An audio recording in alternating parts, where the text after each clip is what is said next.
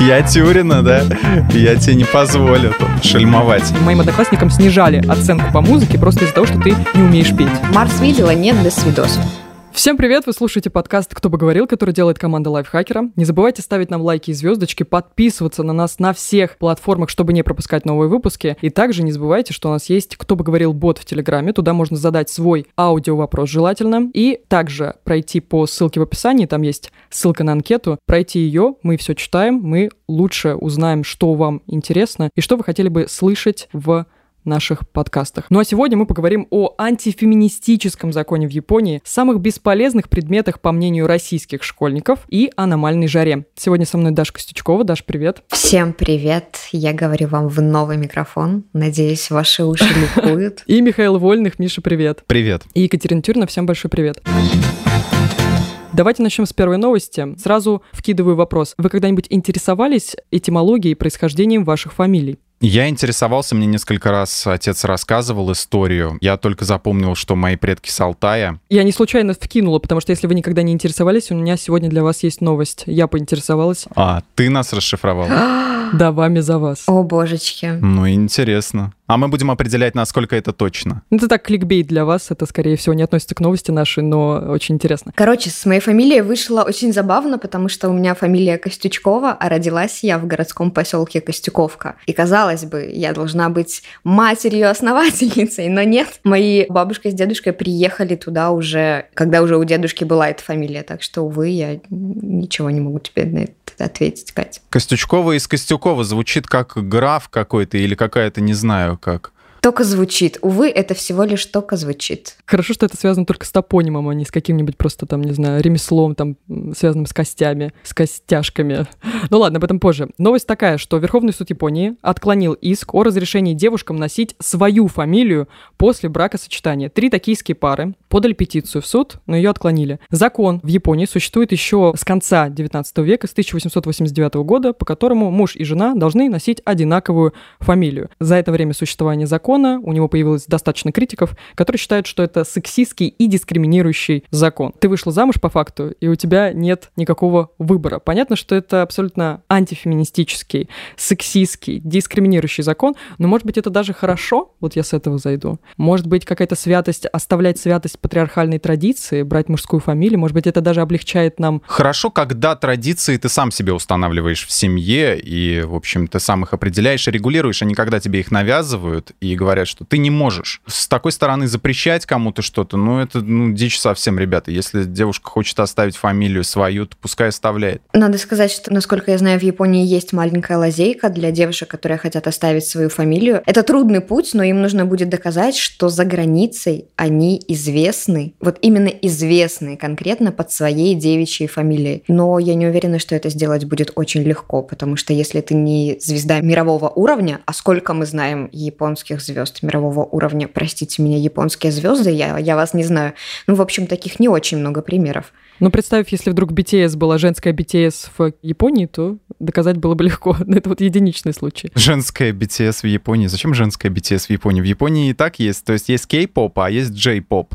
Они, в принципе, сходные понятия. Тут я не знаю, что раньше произошло. Но как мне интересно, как доказывать э, то, что ты э, известен? Кто будет индекс твоей известности э, проверять? То есть это как что? Это как количество подписчиков в YouTube, чтобы тебе можно было галочку получить или типа того? Возможно. Афиши с концертов, если ты выступаешь, или, я не знаю, документы. Ну, знаешь, афиш с концертов я тоже могу сделать. Прям сейчас распечатать и здесь повесить. Кать, такие концерты закатывает, да? Я Тюрина, да? Я тебе не позволю тут шельмовать. Ну да, наверное, верификация. Может быть, песни на английском языке популярны. Может быть, число прослушиваний в Apple Music, например. Раз Моргенштерн, если родился в Китае и был бы женщиной. Его забанили бы. Он же женщина года в итоге, поэтому, скорее всего, может быть, как как-то и добился бы. Так, ну какие плюсы, может быть, вы видите в том, что у вас вот одинаковая с мужем фамилия? Выбирать ничего не надо, просто поженилась на говнопаловом Петуховым, Дураковым, ну, и вообще проблем никаких больше нет. Нет, представляете, есть такие фамилии мужские. Вот один из минусов вообще этого закона для китайцев, это в том, что ты родилась, допустим, условно даже простой Тюриной, а фамилия твоего мужа Петухов, извините, э, как-то связаны фамилии с фекальными массами, может быть, Аббас Санчев. Погоди, для китайцев или для японцев? Э, мы все-таки давай определимся. Новость-то была про Японию. Для японцев, ты прав. А ты видишь, какая я все под одну гребенку поднесла. Осудительно.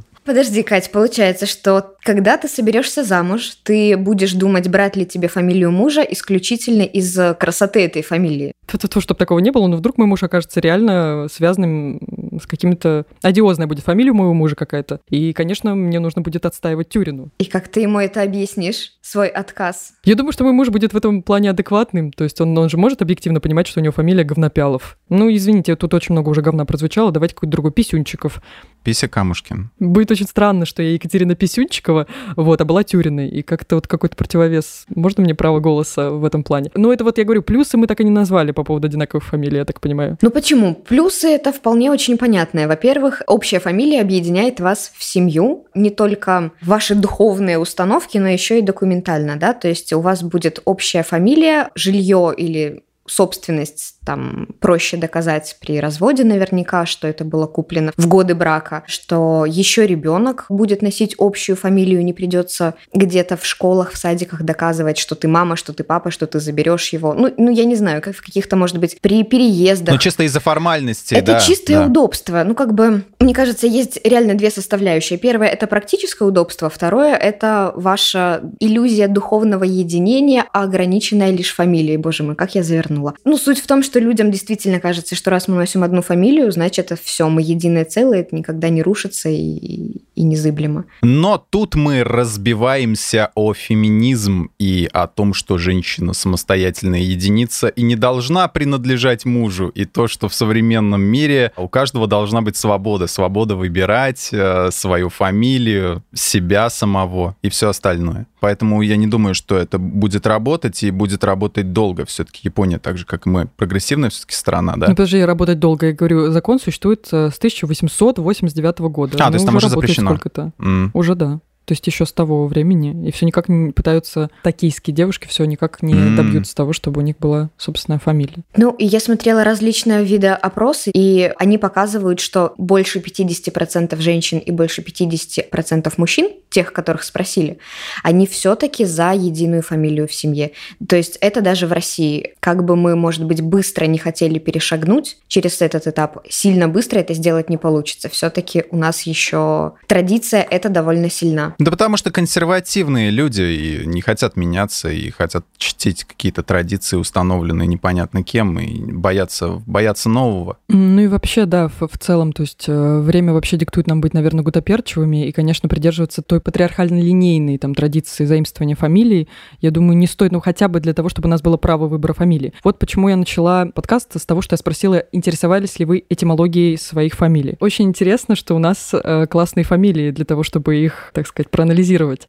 М, Значит, фамилии до крепостного права не носили крепостные крестьяне. После отмены крепостного права им присвоили фамилии. Как они присваивались? Либо это были отчества, поэтому сейчас огромное количество, ну и в принципе огромное количество было Ивановых, Сидоровых, либо это были фамилии, которые присваивались по ремеслу, особо таким трудолюбивым и классным крепостным, условно Кузнецова, Сапожникова и так далее. Либо это были какие-то уличные клички для самых уже совсем маргинальных таких, ну не слишком значимым, так скажем, крестьянам. Говнов петухов, как ты говорила. Ну, вот типа того, дураков, дурнов, дебилов, идиотов, вот так вот. Ну и, соответственно, дворяне, у них фамилии, значит, э, коррелировались с топонимами, значит, с страной, в которой они проживают, и с родом, ну и со статусом. И, соответственно, наши фамилии теперь. Даша сначала сказала про Костючкову. Костючкова, как ты еще раз назвала поселение, как оно называлось? Костюки? Э, Костюковка. Костюковка. Да. Но я нашла, например, еще более похожее с э, вот именно согласными на твою фамилию Костючки. Село в Карюковском районе Черниговской области Украины. Это, это уже в честь Даши назовут э, какую-нибудь деревню потом. Да, но смотрите, даже если предположить, что это как бы связано с топонимом, неважно, с украинским или с тем, что ты озвучила ранее, то получается, что ты дворянка, поскольку крестьян не называли топонимическими. Оба-на! ну, условно, да, такая, такая... Хорошая новость. Дворянин в здании, ЧСВ сразу до небес возросло. полуверная такая теория. Дальше, вольных.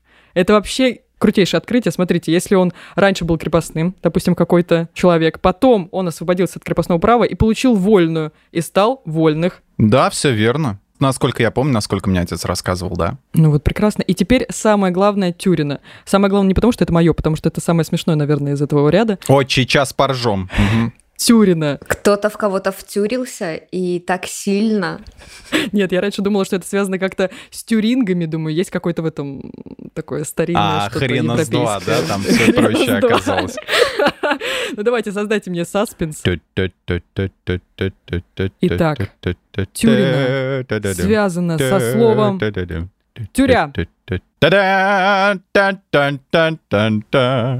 Ну, это какое-то по- поле чудес или игра какая-то па-па-па-па-па. В общем, тюря так называли крестьянина или бедняка, повседневной едой которого была одна тюря. Крошеный хлеб в квасе, молоке или воде. Либо тюря означала рохля, ротозей, разиня, врун, болтун. И хохотун. Да, хохотун. Но считал, что это все-таки больше не говорит о какой-то негативной стороне человека, вот то, что он был э, рохлер, ротозея, а так называли детей, потому что это как бы имя оберег. Оно забирает себе все плохое, вот в имени Тюря содержится врун, болтун, рохлер, ротозей. Я вот обращал внимание, вот у меня есть знакомая врач, ну как знакомая, я как-то хотел к ней сходить, но не сходил. У нее фамилия Говенько. Но все равно, ну, оно понятно, откуда оно идет, и как бы как в Лебовском было, в моих местах, где я родился, такой кликан бы себе никто не навесил. Вот. Тут, конечно, надо менять, а не гордиться. Но на человеке это никак не сказывается. То есть это все зависит от того, удобно тебе или нет. Я не думаю, что фамилия, как особое имя, что-то отражает твой характер как-то,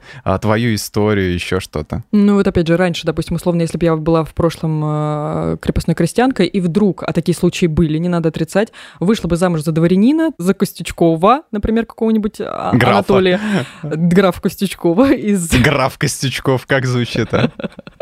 Да, хорошо. То это было бы мне бы вот это само вот это устройство и устой того, что жена берет фамилию мужа, мне было бы на руку. И в дополнение к Даше, наверное, скажу, что я тоже читала какой-то опрос о том, почему за рубежом девушки берут фамилию мужа, хотя там более ярко выраженное феминистическое движение. Просто потому, что они считают, что это более романтизировано, что ли. Это как раз какие-то скрепы, узы, таинство брака и все прочее. И это считается каким-то романтизированным. То есть именно вот на свадьбе в ЗАГСе там э, сказать, вы согласны там стать э, его женой, да, и вот это берешь вот эту фамилию и все прочее. Еще и с вот этой преемственностью фамилий важно поговорить, наверное, о матчестве. Я, кстати, об этом понятии наименовании узнала сравнительно недавно, то есть это год, два года назад, когда я увидела новость, в которой было рассказано о том, как э, несколько российских девушек получили матчество в России. Вообще, что-то знаете о матчестве, о матрониме? Как их назвали? Погоди, там, Татьяновна? Там знаете, в чем самый прикол матчества в России? По факту законодательно нам не разрешено детям давать матчество. После 14 лет законодательно ты можешь поменять отчество самостоятельно, а до 14 лет ты должен присвоить все-таки мужское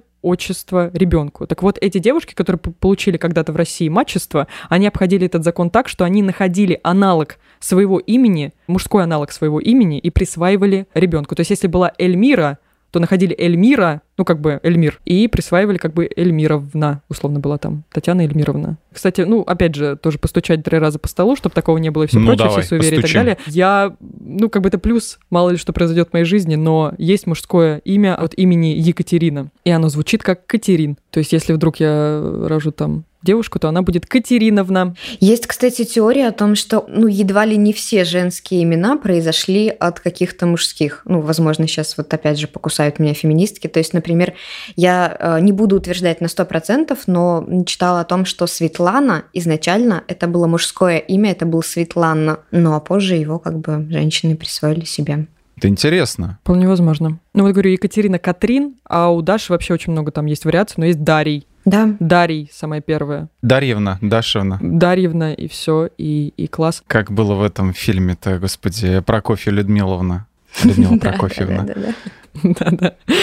Но мачества, кстати, были распространены, ну, не так сильно распространены на Руси, но вообще мачества присваивались а, детям, но это, как правило, были бастарды, то есть дети от наложниц, от э, незаконных жен. И тогда были Настасьевны, Татьяновны. Ты знаешь, вот вообще вся вот эта вот э, тема, то, что мачество давать или какие-то там э, вот эти, никак не феминитивы, а вот когда, когда фамилию мужа берут женщины, все это, я думаю, должно быть на добровольной основе в первую очередь, потому что традиции человек должен сам устанавливать. Если он хочет себе мачество, он себе себе его, значит, берет. Как вот сейчас есть вот эти небинарные полы, да, допустим, когда много полов, вот, и каждый определяет себя по-своему. Я вот был удивлен, когда в Твиттере, допустим, есть, они пишут сначала свой возраст, потом через слэш что-то там еще, и через слэш пишут she, her, и типа he, him. И я не понимал, ну, в принципе, ну, понятно, если ты девочка, то ты она и ее, как тебе обращаться. И я смотрел вот недавно сериал, в котором я, ну, в советиках скажу, и там есть одна актриса, она, в общем-то,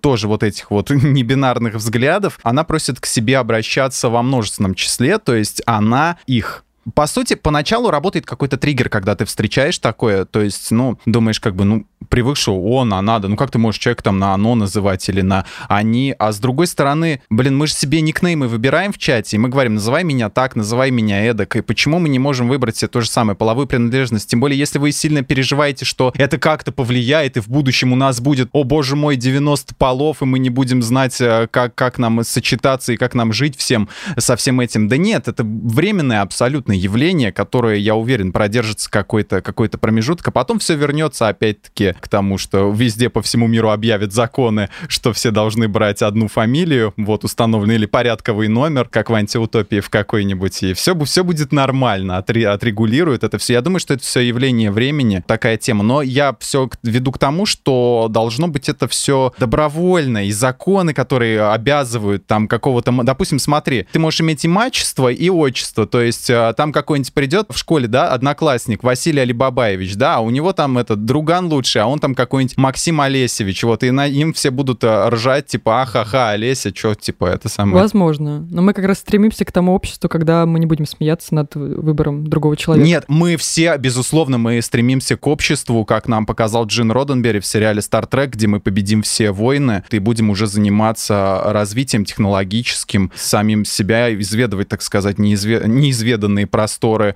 а, галактики, поэтому, да, это то, к чему мы стремимся. В завершении этой темы хочу сказать, что в целом просто важно, чтобы у любого человека у девушки, у мужчины был выбор всегда. Это очень важно. Очень важно. Безусловно. Очень важно, очень важно.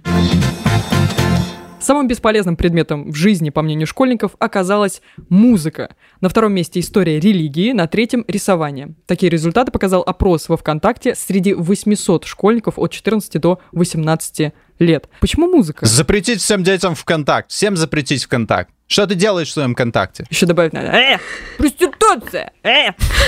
А! Например, например, да, похоже. Ну, чуть-чуть мы попробовали как-то даже приблизиться к пародийному жанру. Почему музыка? Я просто вспомнила, ну, у меня очень четкий ответ на этот вопрос, почему музыка самый бесполезный предмет, потому что я помню, что когда я училась, моим одноклассникам снижали оценку по музыке просто из-за того, что ты не умеешь петь. То есть у тебя нет голоса, ты не умеешь петь, вот тебе четверка в четверти. Угу. Я вообще не понимала этой как бы истории, этой логики. И фамилия у тебя вообще не И фамилия у тебя не музыкальная. И в целом все, что мы делали, это подготавливали какие-то идиотские презентации об музыкантах и их творчестве, которые никто никогда не запоминал. Ну, то есть караоке у вас не было. У нас включали караоке как-то на кассетах, короче. Там были, да, какие-то уроки музыки, когда учительница музыки была совсем лень, мы заходили, там был телевизор, и мы когда-то фильмы смотрели, а когда-то нам включали караоке. И там там звучит какая-нибудь э, музыка популярная, ну, допустим, какая-нибудь, ну, хорошая песня, типа «Весна опять пришла» и «Лучики тепла», вот, ну, Владимирский Централ, э, Бутырка, допустим, и там идет текст, а на фоне его белочки там всякие скачут, э, горы показывают. Это было очень весело. Я помню просто отлично, что я просто встал и вышел, и куда-то пошел, то ли в столовую, то ли куда. То есть я настолько потерялся во всем этом мире. И, короче, я считаю, что почему вот музыку не любят, потому что нету четкого четкой программы, а чему учить, и как бы это нужно, нужно как бы вообще все э, сферы человеческой деятельности развивать. Ты так считаешь, нет? Это вопрос мне, наконец-таки, в кассу. Да, это тебе вопрос. А давай вот ты мне задал закрытый вопрос. Да, считаю. Вот. И, соответственно, из этого мы что получаем? А, получаем то, что человек должен учиться а, равносильно всему, то есть и музыке, и, допустим, труды. Когда труды подразделяют, то есть что мальчики должны лобзиком а, пилить, а девочки вышивать. А почему мальчик не может вышивать, допустим, или там готовить что-нибудь, там печь пироги? Почему, почему-то большинство шеф-поваров в мире э, мужчины, да? Ну, большая часть, я читал Ну, они не любят, потому что нет программы, и это скучно, это стрёмно и отстойно. Сейчас мы докатились до того, что люди, которые выпустились из школы, вот они слышат какую-то классическую музыку, но они понимают, что это что-то знакомое. Возможно, это что-то когда-то звучало в фильме, но не могут даже назвать автора. И ты думаешь, уроки музыки-то этому поспособствуют? Э, Я думаю, что правильно структурированные, э, вообще организованные уроки музыки должны этому способствовать, чтобы мы слышали условно «Танец смерти Вивальди» и понимали, что это Вивальди. А Они говорили, о, знакомая песня, ту-ту-ту-ту, ту-ту-ту-ту. Прикольный трек. Где-то я это... Да, прикольный трек, где-то его услышал, очень даже музыкально. Сейчас зашазамлю его. Да, да, да. Или там тот же, в принципе, по мелодичности, тот же танец рыцарей Прокофьева. Вот, ну, короче,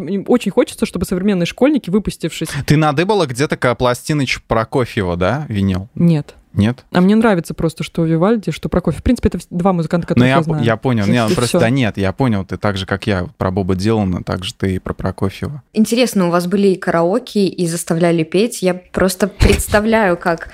Заставляли. Когда, да, учитель Ну, вообще-то так и было. устала и говорит, э, мне не буду сегодня вести, например, урок, и вот вам караоке, а потом право выбора песни переходит к следующей партии. Ребята, что будем заказывать?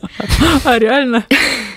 У нас э, на уроках что мы делали? Мы слушали, кстати, музыкальные произведения, мы их разбирали, мы пытались услышать, какие музыкальные инструменты звучат. То есть, э, если это играет оркестр, мы пытались разложить на составляющие музыкальные инструменты. Если честно, я все равно мало что помню с уроков музыки. Вот крайне мало. Мне сложно сказать, что программа была построена как-то совсем никак. Ну, все-таки мы слушали классику. Может быть, это просто было довольно рано, и детям в таком возрасте это не очень интересно. Им интересно, мне кажется, что-то другое, что-то более подвижное, что-то более активное, а не слушать классическую музыку, до которой мы дорастаем только вот с годами, на- учимся ценить, слушать и понимать. Детям в седьмом, в шестом классе это вот как-то вот совсем не то, что им интересно, мне кажется. Неинтересно, да. Это то же самое, как с литературой, потому что когда преподают в школе Достоевского сложные произведения, зачем школьнику это читать сейчас, чтобы отбить охоту на совсем от э, нормальных писателей, чтобы он сказал, что ты меня грузишь, да, как тот чувак из ролика. Ну вот про литературу я, допустим, согласна, условно тоже преступление и наказание понимается в разном возрасте по-разному, но относительно музыки просто надо внедрить какой-то игровой момент запоминания информации, Да, да, да, да, ассоциативный, да, да. и будет все окей. Как в английском языке, потому что вот если вы возьмете учебники английского, там всякие иллюстрации, то есть уроки построены так, что тебе весело, и ты не э, замечаешь, как проносится час, допустим, да, потому что именно из-за того, как выстроен учебник и все остальное. В общем, да, музыка самый бесполезный предмет, по мнению школьников. Тут прозвучала еще история религии и рисования. В моей школе вообще истории религии не было. Натолкнула меня эта новость поискать вообще какие-то, может быть, новые предметы были э, введены в школах по России, о которых мы не знаем. Во-первых, были введены шахматы, астрономия, История религии уже говорила, литературное чтение на родном языке, родной русский язык и, внимание, культурный норматив. Это было самое прекрасное, что я могла увидеть из перечня, потому что культурный норматив — это как раз посещение в своем городе театров, музеев, какое-то культурное просвещение, и какой-то нужно норматив пройти, посетить столько-то музеев и культурных мероприятий, и тебе ставится что-то вроде 5, там, зачет и все прочее. Слушай, ну а литературное чтение на родном языке, это имеется в виду читать э, громко с выражением? Наверное, какие-то республики. Все-таки у нас там Татарстан и все прочее. Не, я понимаю, то есть как проходит урок, то есть ты просто читаешь про себя или вслух, или это специально тренировать твое ораторское мастерство? Мне бы очень хотелось об этом узнать, и я на досуге стала искать вообще... Во-первых, эти предметы, которые я озвучила, введены не в всех городах. Есть перечень, там Новосибирск, Ярославль, тот же Татарстан, Саратов и прочее. Я стала искать через знакомых, э, где введены подобные хотя бы уроки. Ну, справедливости ради скажу, что, конечно, я опрашивала не все города, но в тех, что я опрашивала, об этих уроках никто вообще не знает. Никто не знает, что такое культурный норматив, какие-то шахматы. Никто ни ни у кого из этих предметов не введены, поэтому даже я... Ну, но, видимо, слиш- слишком точечно их вводили, то есть, видимо, выборочно в некоторых школах. Может быть, в качестве эксперимента даже. Ну, в общем, я даже не могу уточнить и спросить вообще, как они проходят, как проходит тот же культурный норматив. Но, как вы помните, я говорила, что преподавала журналистику детям. Я спросила у своих детей в Санкт-Петербурге, какие у них есть новые уроки. Во-первых, у них была история религии в четвертом классе. Вот вы говорите о литературе и о музыке вообще для школьников седьмых-восьмых классов и преступления и наказания, а у них в четвертом классе я охерела, я скажу э, своими словами, история религии, и, ну, седьмой-восьмой класс у них была история Санкт-Петербурга. Достаточно полезный предмет. Чем сложная история религии? История религии или религии в целом, как религия религиоведение? Да, религии будет правильно. Религий.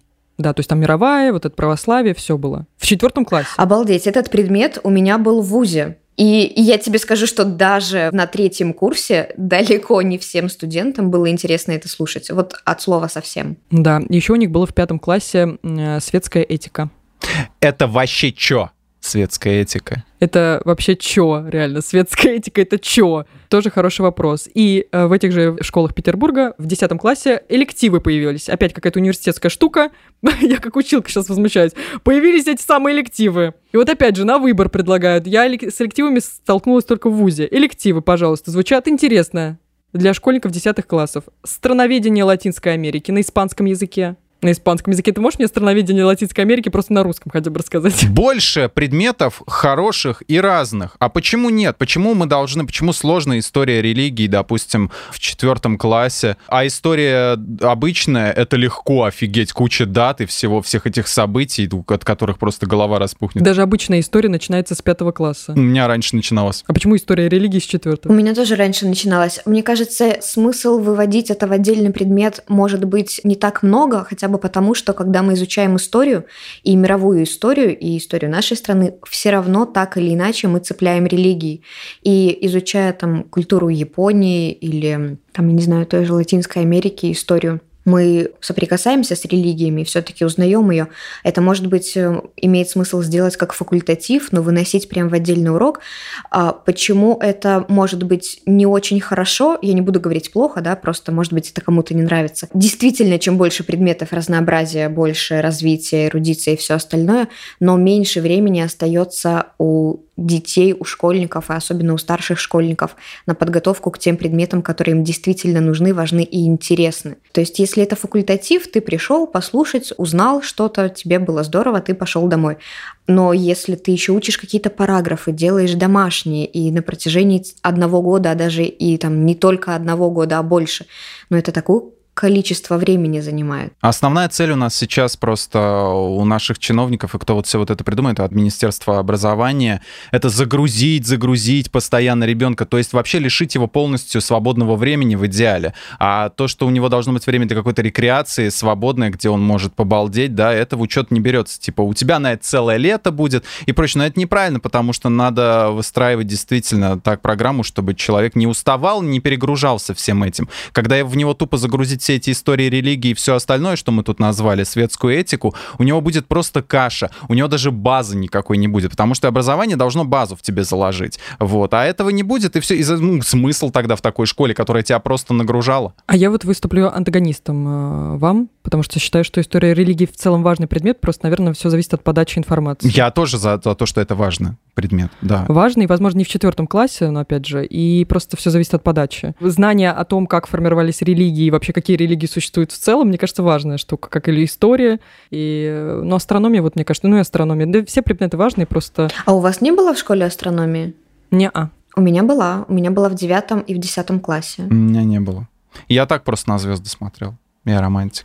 Ну, кстати, это тоже такие воспоминания есть довольно странные, потому что в один из вечеров должен быть на небе быть очень хорошо виден Марс, и на следующий день у нас была астрономия, и учительница поднимала каждого, спрашивала, видел ли ты Марс, и тем, кто не видел, ну, потому что был занят какими-то своими делами, лепила трояки, и ты думаешь, за что? Я вообще-то занималась другими важными делами. Она такая, Марс видела? Нет, до свидос. Все, разговор был закончен. Вчера покемонов смотрела? Не смотрела. Бан, выйди из класса. Это какой-то будет урок мnemологии, да? Или какой-то урок мультипликационного искусства, в котором надо будет посмотреть. Урок всего подряд, как и праздник непослушания. У кого? У Остера, что ли, было такое произведение? Да-да-да. Так, ну отлично. Прозвучала как раз вот э, шутка про мультипликационное искусство. Как вы считаете, какие предметы можно ввести в школьную программу, которых на самом деле сейчас не существует? Возможно, они существовали когда-то давно, или есть такая практика за рубежом, но в нашей стране их нет. Пофантазируем. Я считаю, что надо ввести, знаешь что? Месяц, когда дети будут сами придумывать какие-то дисциплины, и э, учителя будут на эту тему фантазировать и им преподавать. Та же мимология или искусство лопать какой-нибудь Simple Dimple, да, или Popit. Искусство выкладывать э, смешные ролики в, видео, в это видеохостинге в YouTube. Сейчас и... тебя слушают учителя и думают, а за это надбавка будет? Вот я э, инициативы такой соглашаюсь. Это уже другой вопрос. Если вы идете работать учителем в России, вы уже изначально готовы к тому, что никаких надбавок вам не будет. Ваша а, зарплата — это есть большая да, надбавка. Да, да, да. А возвращаясь к теме предметов, вот я за то, чтобы месяц ввести вот этих вот а, таких экспериментальных предметов. Возможно, приурочить к Дню Учителя. Вот в День Учителя же любят всякую фигню делать в школах, да? Угу. Так. То есть, получается, уроки мимологии или игры в Simple Dimple и Popit? Ну да, да, да, просто чтобы ребенок понимал, что школа это э, может быть весело, что процесс образования это, это в принципе прикольно. Я поняла. Даш, какие предметы ты бы добавила в школу, если бы такая возможность у тебя была? Когда Миша заговорил о мимологии, вспомнила прикольный мемчик, который говорит о том, что мы заканчиваем школу, знаем там многое о тангенсах и котангенсах, но абсолютно не умеем платить за коммуналку, почему меня жизнь к этому не готовила. То есть, может быть, какие-то штуки. Я не говорю о том, что оплачивать какие-то услуги или что, но вот... Э... Более приспособленность к жизни должна развиваться, к взрослой. Ну да, так устроено финское образование, кстати. Я об этом читала. Финские школы и финское образование более прикладные знания дают. В том числе, как там оформить кредит, вот такие в школьном возрасте, чтобы дети понимали. Проблема в том, что, возможно, это может восприниматься, как будто бы мы сейчас на год, вот семиклассникам, будем рассказывать, как оплачивать коммуналку, как ставить счетчики, все вот это вот. Ну, мне кажется, это должен быть как бы факультатив, то есть э, не нужно вводить что-то обязательное на какое-то длительное обучение, небольшой клочок информации, который у тебя есть, размазывать по всему году. Просто сделайте мастер-классы, но такое же тоже нужно, особенно там, я не знаю, в старших классах, когда дети, например, эм, поедут поступать в другие города, им тоже нужна будет финансовая грамотность. Они хотя бы должны, там, я не знаю, депозит от кредита отличать или что-нибудь такое. Экономику надо преподавать детям, чтобы они хотя бы шарили, что в чем. Не экономику, финансовая грамотность, просто финансовую грамотность. Так, интересно, прикладные знания. Я бы добавила сексуальное просвещение. Это раз. Это must-have в любой школе потому что сколько на программы приходит на всякие неприятные ток-шоу приходят людей, которые... Да ладно, неприятные, сама-то ты их смотришь. Да, я смотрю «Беременна в 16». Нет, ну вот я просто хотела к тому сказать, что есть вообще шоу, которые посвящены тому, что дети беременеют до 18 лет. И чтобы такого не было, да, нужны уроки секс-просвещения, которые в Америке очень широко распространены. В общем, мне кажется, что самый э, главный смысл всей нашей беседы, это в том, что все должно быть по желанию. Я что-то хотела умное сказать, я забыла, Сарин, что-то я подвисла. Нет, смотри, как можно делать. А, надо устроить опрос а, среди учеников и среди их родителей, на что вы согласны подписаться, и тогда, типа, на какие уроки, и выбрать. То есть, если большинство голосует за историю религии, да пожалуйста. Я сейчас хотела быть умной, но забыла, как это делается, поэтому давайте отбивку. Вот, все, стоп. Все уроки важны. Суть в том, как их преподают. Преподавайте круто, и все уроки будут важными. Всем мир! Россию накрыла аномальная жара. Я не знаю, да. как у вас, но в Санкт-Петербурге колоссальная температура. Это рекордная температура вообще за всю историю Санкт-Петербурга в июне. 34,7 градусов. В Москве примерно такая же. И надо было что-то с этим делать. Но сейчас, кстати, на тот момент, когда мы записываем этот подкаст, в Санкт-Петербурге пошли дожди, в Москве ливень. Я не знаю, как в ваших городах. Но в целом можно, конечно же, на будущее. Вдруг такая жара повторится, еще разок нас накроет в июле и в августе. Надо понять, что категорически нельзя делать в жару и как вообще от нее спасаться. Категорически нельзя медлить с установкой кондиционера зимой. Да, я бы даже не стала включать обогреватель, например. Вот в качестве того, что нельзя, да, нельзя В жару чего. лучше не включать обогреватель, да, лучше нет, не стоять у плиты, это логично. У меня сейчас плюс 35 или плюс 36, э, но я смотрел прогноз вроде как, ну, боги погоды смилостивились, и будет завтра уже плюс 26-27. Вот я знаю, что в Москве всегда прохладнее, И как с этим справляться? Впервые у меня куча других проблем выместили мои постоянные жалобы на жару, поэтому я ее просто не замечаю. Ну, ну жара и жара. Что вы хотели в июне, в июле? Меня единственное, что беспокоит, то, что я не могу покататься на своем велосипеде любимом, потому что, ну, такая жарища. Я, короче, как-то вот шел по улице и смотрю, чувак красный, как рак, и рядом с ним велик валяется, он потеет. Я думаю, чувак, еще немного и инсульт. Нафига ты это делаешь? Тебе никто не, не давал программы, как работать. Я вижу, что ты просто с дачи откуда-то катаешься. Остановись, мужик. Так давайте, может быть, каким-то практическим советом, очень важным, да, по тем же нашим материалам на сайте Лайфхакера, которые очень достаточно полезные. Чем-то поделимся со слушателями то, что категорически нельзя делать в жару. Вот мы об этом не знали, но это делать совершенно и точно нельзя. Не покрывать голову, да. Не покрывать голову сомбреро. Это важно. Я то, что для себя открыла, и уже поняла, что, наверное, эти таблетки нужно выкидывать с подоконника. Всю жару у меня витамины пролежали на подоконнике. Пожалуйста, а нельзя таблетки хранить э, на солнце и таком испепелящем. Это, по-моему, какие-то слишком частные такие случаи. Типа, а я вот дур забыла, блин, это витамин. Вот не будьте такой, как я. Вот не делайте, не держите. И все думают, когда мы, мы когда-то держали витамины на балконе, что о чем она говорит? На подоконнике, а не на балконе. Так я забыла. В Питере-то всегда холодно. Тут резко настала жара. Я забыла, что жара настала. Представляете, как не заметила. И все таблетки лежали на подоконнике. Я вспомню, у меня в институте однокурсник был, он, короче, у него место в холодильнике закончилось, он мясо привязывал в пакете и на улицу за этот к карнизу привязывал, оно у него свисало над окном. Надеюсь, это зимой было, да? О, да, это осень, осенью, зимой где-то было, да. Ну, это не самый бесполезный лайфхак, Миш, потому что было у меня в моей жизни две недели без холодильника. Именно это и спасало. Я считаю, что нельзя ездить э, в автобусах без кондиционера. Почему у нас ездят автобусы без кондиционеров до сих пор? Подожди, это вот. претензия к автобусам или к людям? Ты не зайдешь в автобус, если у тебя нет личного кондиционера.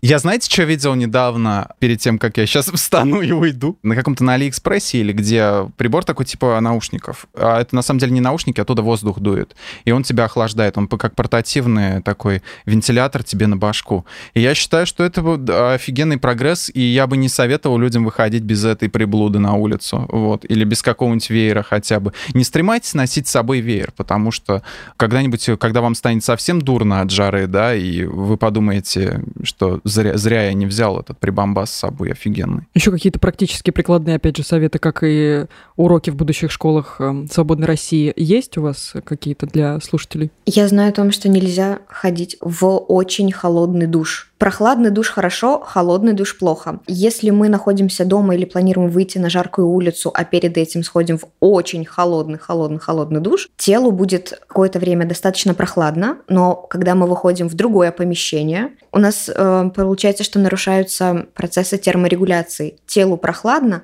а солнце на него продолжает действовать, светить, и, или жара действует. И тогда тело быстро не среагирует и не поймет, что оно перегрелось. Может случиться тепловой удар.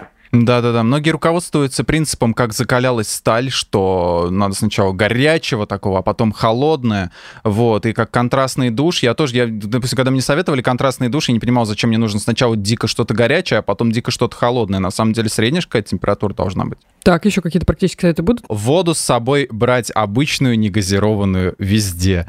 Вот, это, ну, это как бы, это банально, это все советуют, и медики, и вообще это необходимость номер один, потому что вы можете даже не хотеть пить, но влага из вас все равно выходит, и вы должны поддерживать это, чтобы у вас не было обезвоживания. Угу. Ну, например, еще в копилку тривиальных советов можно говорить о том, что не забывайте во время жары, не оставляйте бутылку пластиковую с чем-либо в машине в салоне, потому что она перегреется. А мне вот интересно, вы, вы кто-нибудь пробовал вот, это, вот эти советы, как полотенце холодное на вентилятор, и помогает ли оно? Я больше скажу, что я мочу, делаю влажной эту... В сортире. Катя. Наволочку. Это опять цитата классика, между прочим, если вы не узнали.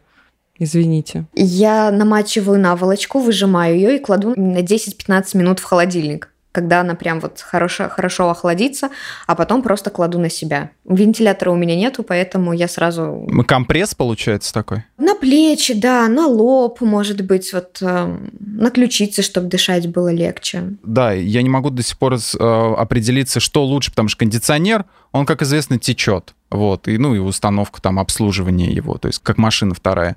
А вентилятор гоняет один и тот же воздух по квартире, вот. И получается, из двух зол ты, ты выбираешь дождаться августа и сентября и уже перестать думать об этом. Ну и с тем, и с тем нужно быть осторожным, потому что одни люди спокойно сидят под вентилятором, а у других сразу же будет защемление нерва, продует еще что-нибудь, поэтому да, да, тут да, очень да, да. такие индивидуальные штуки. Мы не даем медицинские советы, как вы могли а, заметить. Мы очень тщательно следим за этой темой. Мы очень тщательно подбирали то, что озвучиваем здесь в подкасте. Ну, наверное, это касается еды в том числе, что абсолютно так же банально очевидно. Ешьте холодные супы, окрошки, пейте холодные напитки, холодный кофе сейчас есть, и был он всегда. Ну, это такой же, опять же, да, вставка немножко про подоконник и лекарства, да. А, ешьте много овощей и фруктов, и все у вас будет отлично. Но эту жару мы уже пережили, можно сказать. Я очень надеюсь, что пережили. Ну, была же, помнишь, в 2010 году жара, это же вообще жесть была. В августе у нас леса горели в Тольятти, и, короче, знаешь, выхожу на балкон. Silent Hill видела фильм, где приезжает эта женщина, по-моему, там с дочкой, и смотрит туман какой-то, и типа снег пошел. Она смотрит, а это не снег, это пепел. И то же самое, пепел падает на, на перила, на, на балкон. Вот. От, от того, что деревья горели и красное зарево. Ну, в итоге выяснилось, конечно, что этим пожаром потом, ну, не без помощи чьей-то, и выгорели они, леса эти очень удобно под строительство коттеджей. Вот, но жарище была адская, да. Летали вертолеты, в общем, как в Калифорнии. Ну, в этом же году, в 2010 году, была самая зафиксирована самая большая температура, самая высокая температура воздуха в России, в Калмыкии, плюс 45,4 градусов. Это как каждый день в Дубае условно. Проблема влажности. Влажность другая. В африканских странах, вот именно Северной Африке, там очень сухо, и ты не чувствуешь эти градусы на самом деле чувствуешь, э, сложно дышать, но как бы именно ты не потеешь, я вот заметила. Я просто была в Дубае, по-моему, рассказывала. Ты не так сильно потеешь, но очень трудно дышать из-за как раз вот этой плотности воздуха. Здесь так красиво, я перестаю дышать. Да, слушайте, ну, спасаемся от жары как можем, следуем рекомендациям. Мы ссылки прикрепим в описании на материалы лайфхакера, которые говорят, как э, нужно спасаться от жары, что нужно есть, что нужно пить и что категорически нельзя делать. Эту жару мы уже пережили, как я уже сказала, поэтому Наверное. Но вот чтобы подготовиться к следующей, ознакомьтесь с нашими материалами и нашими советами. Перейдем к вопросу от нашего слушателя. Спрашивает нас Аниса Байматова. Почему некоторые люди быстро оправляются после разрыва? Я как человек, который не люблю, честно говоря, рассуждать по поводу отношений я и тоже. раздавать какие-то советы. Кто возьмет слово?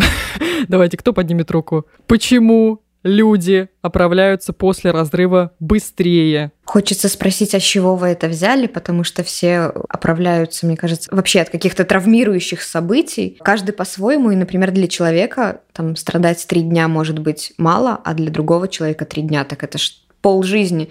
Ну так денька хватит. Три месяца должно пройти, я читал, что три месяца, чтобы после разрыва, чтобы как-то восстановиться. Но при этом не общаться с тем человеком, с которым вы закончили отношения. Или половина, половина срока, вот в течение которого люди общались. Ну, короче, мне кажется, что люди по-разному переживают разрыв. Все зависит от того, насколько близки вы были. Да кто-то может даже не показывать. Он может убиваться там дома, лить слезы и все остальное, но никто об этом не увидит, не узнает, и тогда все посторонние люди будут думать, что «М, он как-то очень легко пережил разрыв, а человеку, может быть, не так-то и легко. А мы бы ответили на этот вопрос подробнее, чем сейчас. Пришлите нам свою психологическую картину, вашу медицинскую справку, медкарту. Мы в следующем подкасте...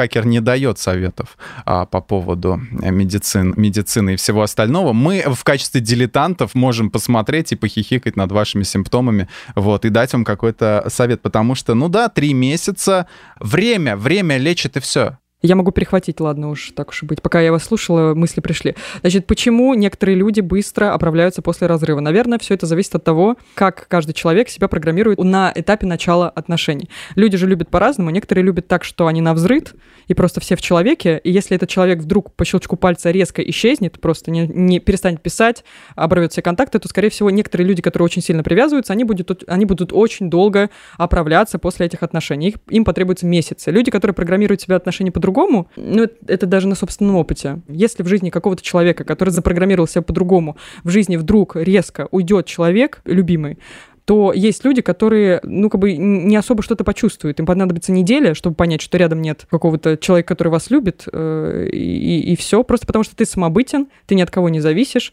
Тебе одному хорошо, но с каким-то другим человеком еще Слушай, лучше. ну это получается, как он запрограммирован вообще изначально в жизни, а не только до, на этапе отношений. Возможно, да. Возможно, да. То есть тебе одному хорошо, и этот человек рядом с тобой делает тебя еще лучше, но если он уйдет, тебе также будет хорошо, потому что ты самобытен, единичен, уникален, и все у тебя окей. Ну и, наверное, да, с уверенностью тоже связано как-то, может быть когда ты э, расстаешься с человеком, ты, может быть, не уверен, что ты найдешь себе такого, или не уверен, что тебя снова полюбят и все прочее. Ну, и надо помнить в итоге, что мы любим идеализировать своих партнеров в отношениях и думать о них то, а, на самом деле нету, поэтому надо избавиться от иллюзий банально, вот, и, э, и не думать, что вот, ах, он так меня быстро забыл, значит, я вот такая вот плохая. Нет, просто, видимо, плохо знали человека. Да, и еще вопрос ожиданий, да, меньше иллюзий, меньше ожиданий. Нужно прямо сейчас, если вы считаете, что вы очень такой, э, на, как это сказать, ну, не хочу сказать привязчивый, но такого слова как-то очень странно звучит. Легко привязывающийся. Да-да-да, если вы очень легко привязывающийся человек... Аддиктивный. Да, аддиктивный, зависимый, да, человек, то прямо сейчас лучше. Самое важное, что нужно сделать, как-то абстрагироваться от ожиданий и от иллюзий. Э, есть даже какая-то цитата, я не помню, где я читал, но, в общем, это очень расхожая цитата про то, что нужно как раз отпустить. Самое важное нужно отпустить прямо сейчас, иначе потом терять это будет слишком болезненно. Короче, отпустить себя в этой навязанности к человеку и понять, что если он уйдет, мы ничего не потеряем. И через неделю все будет в порядке. Ну, это вот лично, лично мое объяснение этой ситуации. Надеюсь, ответили на ваш вопрос.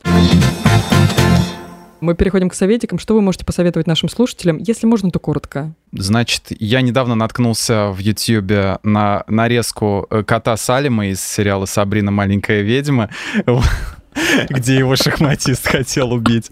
Вот, и, короче, я решил посмотреть новую Сабрину, «Леденящие душу. Приключения Сабрины». Полсезона я посмотрел, очень красиво снято. Это по-другому, естественно, рассказанная история. Салим там молчит, вот, к сожалению, но он есть, и зовут его Салим тоже. Вот. В этом была фишка, не скажи же, что он не молчит как раз, говорящий кот. Блин, ну да, но это, понимаешь, это был ситком, а здесь это экранизация скорее комикса и в таком мрачном стиле, но вот как есть сериал «Очень странные дела». То есть время не называется, но у них какие-то телефоны висят на стенах. То есть что это, 80-е, но они говорят о всех фильмах, которые уже вышли, да. То есть э, время там не ясно, и вселенная такая, то есть ты ее узнаешь сам со временем. Все снято невероятно красиво в стиле Хэллоуина, первый особенно сезон.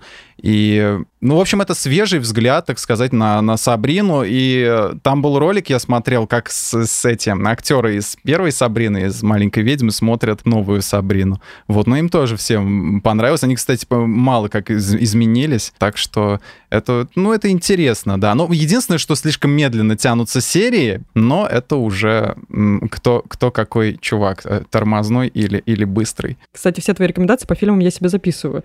Но вот посмотреть «Сабрину маленькую ведьму» — это конечно, это масс-вотч. Нет, а не маленькую ведьму, а леденящие душу приключения Сабрины, хотя... Я поняла, я это пропустила. Мне не нравится, что там кот не говорит. Я вот именно хочу пересмотреть вот этот э, ситком. А, Сабрину маленькую ведьму, ситком, да, ну ситком, ну это, ну это пушка, конечно, да. Ситкомы 90-х, Сайнфелд, друзья, все остальное, это, конечно, надо смотреть. Да, спасибо, Миш. Даш, какие у тебя советы или какой совет? У меня были сумасшедшие выходные, поэтому я ничего не смотрела. Я думал, ты скажешь, у меня будет сумасшедший совет, сейчас э, просто упадете.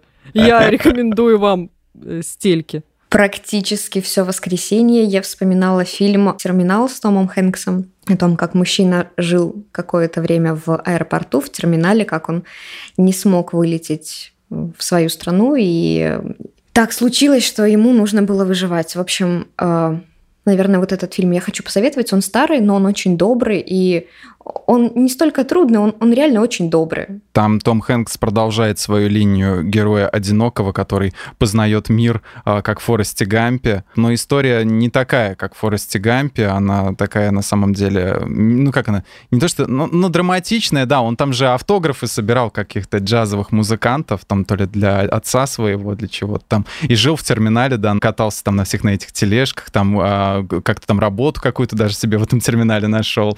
Я посоветую эту книгу, которая называется «Сила воли» Келли МакГонигала. Я прочитала половину, но это достаточно для того, чтобы ее посоветовать. Короче, я очень давно искала какую-то мотивирующую книгу, но чтобы она была не, не написана банальным языком из разряда «действуйте». Если хотите, действуйте. Если не хотите, тоже действуйте. Я очень не люблю. Где одно и то же пересказывается все, всю дорогу. Да, я очень не люблю это читать, я очень не люблю читать книги, где какие-то термины или какие-то советы разворачиваются через истории. То есть прежде чем мне понять, что мне нужно в итоге сделать, там какая-то история про какого-то офисного клерка, который там ходил два Это года понятно. на работу, потом я думаю, Это всё, блин, не хочу. Хочу, чтобы все было точно, структурировано и еще э, с каким-то научным разъяснением, возможно. И вот «Сила воли» как раз пример такой книги. То есть это больше похоже на инструкцию, как жить эту жизнь? Не то чтобы на инструкцию, но просто интересно вообще разобраться, почему иногда я не могу себя заставить что-то сделать, почему я там срываюсь. Срываюсь на сладкое, кричу на сладкое.